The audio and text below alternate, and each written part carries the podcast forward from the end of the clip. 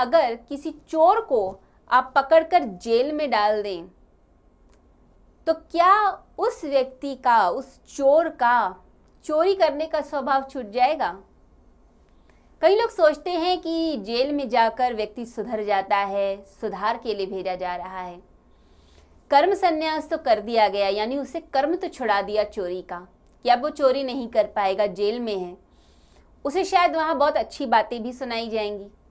लेकिन जो भीतर चोरी का भाव है उसका, वो उसका नहीं जा सकता। अगर जेल में भी आ गया है वो, पकड़ा भी गया, जेल में डाल दिया, चोरी वाला जो कर्म है उससे तो पीछा छुड़ा दिया गया। परंतु भीतर उस चोर के ये चलेगा कि मैं कच्चा था परफेक्ट नहीं था, इसलिए मैं पकड़ा गया। अगर मैं परफेक्ट होता और चलाक होता, ऐसे नहीं, दूसरे ढंग से काम करता दूसरे समय पे चोरी करता तो शायद मुझे कोई पकड़ ही ना पाता। तो अंदर जाकर भी वो चोरी की ही बातें करेगा। जो वहाँ पर लोग होंगे, उनके साथ तो वो और परफेक्ट निष्णात चोर बनकर बाहर निकलेगा और इंतज़ार करेगा कि कब यहाँ से छूटूं और कब बाहर जाकर मैं चोरी करूँ। तो ऐसी भावना उसके अंदर आएगी। तो कर्म संन्यास करवा दीजिए, छुड़वा दीजिए कर्म कुछ देर के लिए, लेकिन फिर भी व्यक्ति वही करता है जो उसके भीतर चलता है। यदि अंदर से छूट गई बात, तब असलियत में कर्म छूटा। इसलिए पहले इच्छा छोड़नी होती है, पहले निष्काम कर्म करना होता है, फिर कर्म छूटते हैं। नहीं तो कर्म कभी नहीं छूट सकते। कोई व्यक्ति सोचे कि मेरे को लालच आता है अच्छी अच्छी चीज़ें देखकर मार्केट में जाके, मॉल में जाके, जब मैं अलग अलग तरह की चीज़ें देखता हूँ तो बड़ा लालच आता है तो मैं मॉल जाना ही छोड़ दूँ, मार्केट जाना छोड़ दूँ। तो ये जो छोड़ना है, ये कर्म संन्यास हुआ। लेकिन जो भाव है लालच का, उस पर कोई काम नहीं करता। काम करना है लालच पर। जब आपकी इंद्रिय जाए वस्तु को पकड़ने के लिए तो उसी समय रोको, स्टॉप करो अपने आप को। कि कहाँ जा रहे हो? क्या ज़रूरत है इस चीज़ की? अपने आप से प्रश्न पूछो, क्या इस चीज़ की बहुत ज़रूरत है? और यह मैं क्यों कर रहा हूँ? बार बार कई लोग होते हैं, कितनी भी चीज़ें उनके पास हो, परंतु पेट नहीं भरता। और चाहिए और चाहिए, हर समय चाहिए, रोज़ नई चीज़ें चाहिए। तो ऐसा व्यक्ति कभी भी खुश नहीं रह सकता, कभी सेटिस्फाइड नहीं हो सकता। और अगर ज़बरदस्ती करेगा अपने आप के साथ कि मैं मार्केट जाना ही छोड़ दूँ कर्म संन्यास कर दूँ तो उससे भी कोई फ़ायदा नहीं। प्रयोग लालच पर, लोभ पर भीतर से करना है। जब हम दूसरों की सेवा करने लग जाते हैं, हम निष्काम कर्मी बनते हैं तो सेवा करते करते अपने आप वो बुराई जड़ से निकलती है, क्योंकि सेवा गलाती है आपकी वासनाओं को।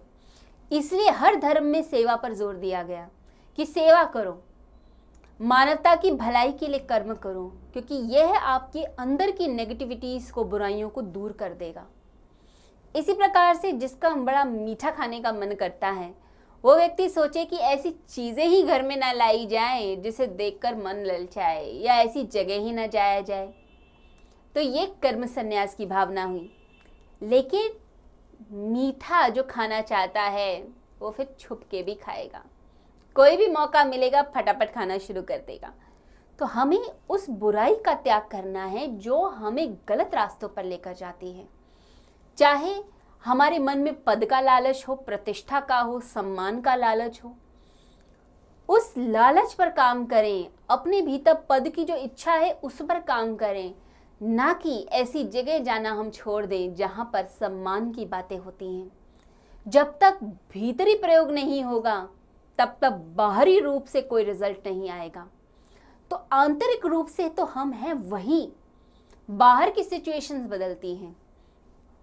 ऐसा व्यक्ति जो भीतर काम नहीं करके बाहर से चीज़ें छोड़ने की सोचता है, वो ढोंगी है।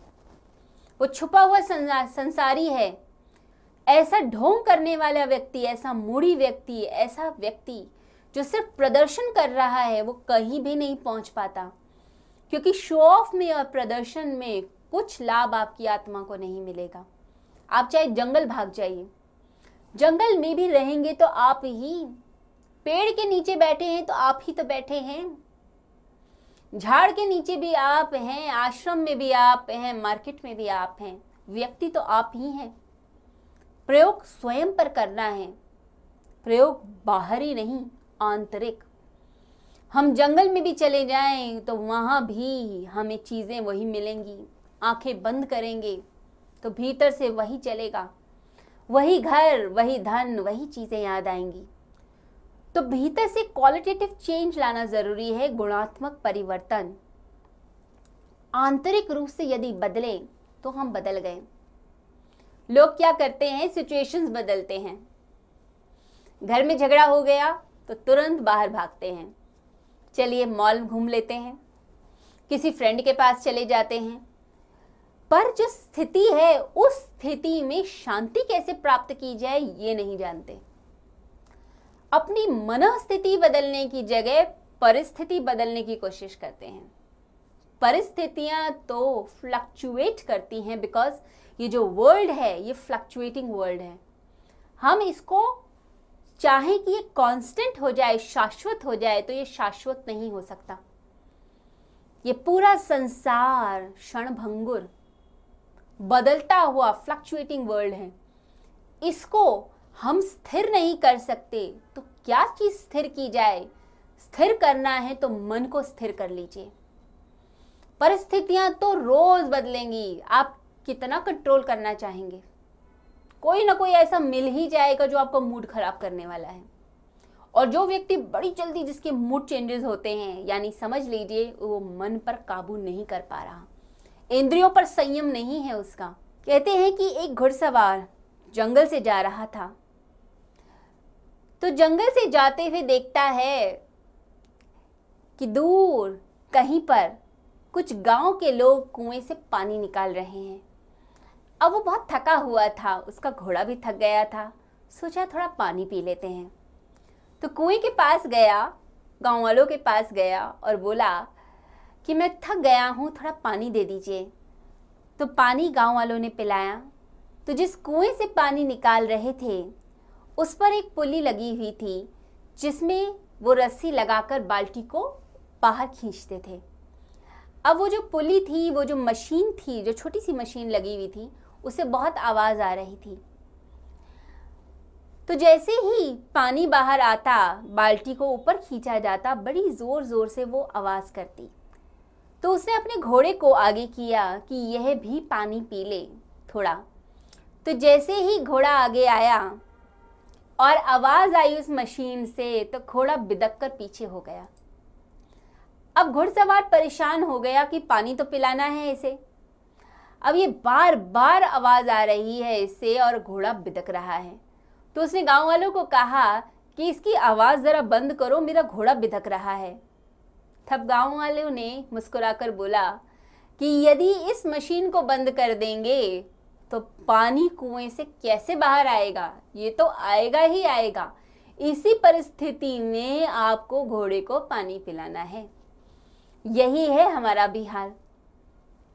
जो परिस्थिति है, वैसी ही परिस्थिति में, वैसे ही शोर में, वैसे ही परेशानी में, वैसे ही दुख में, हमें अपने भीतर, अपने अंदर शांति लेके आनी है। बाहर कैसी सिचुएशंस हो सिचुएशंस तो बदलती ही हैं, कभी अच्छी, कभी बुरी। लेकिन हम कैसे अपने आप को साध पाएँ और अपने भीतर उस शांति के पानी को पी पाएँ? जो हमें भीतर अमृत से भरे, आनंद से भर दे। अब यह प्रयास मनुष्य को खुद करना है। माइंड को स्ट्रांग करके। और माइंड स्ट्रांग होता है जब हम इच्छाओं और कामनाओं के पीछे कम भागते हैं और सत्य में ज़्यादा ठहरते हैं।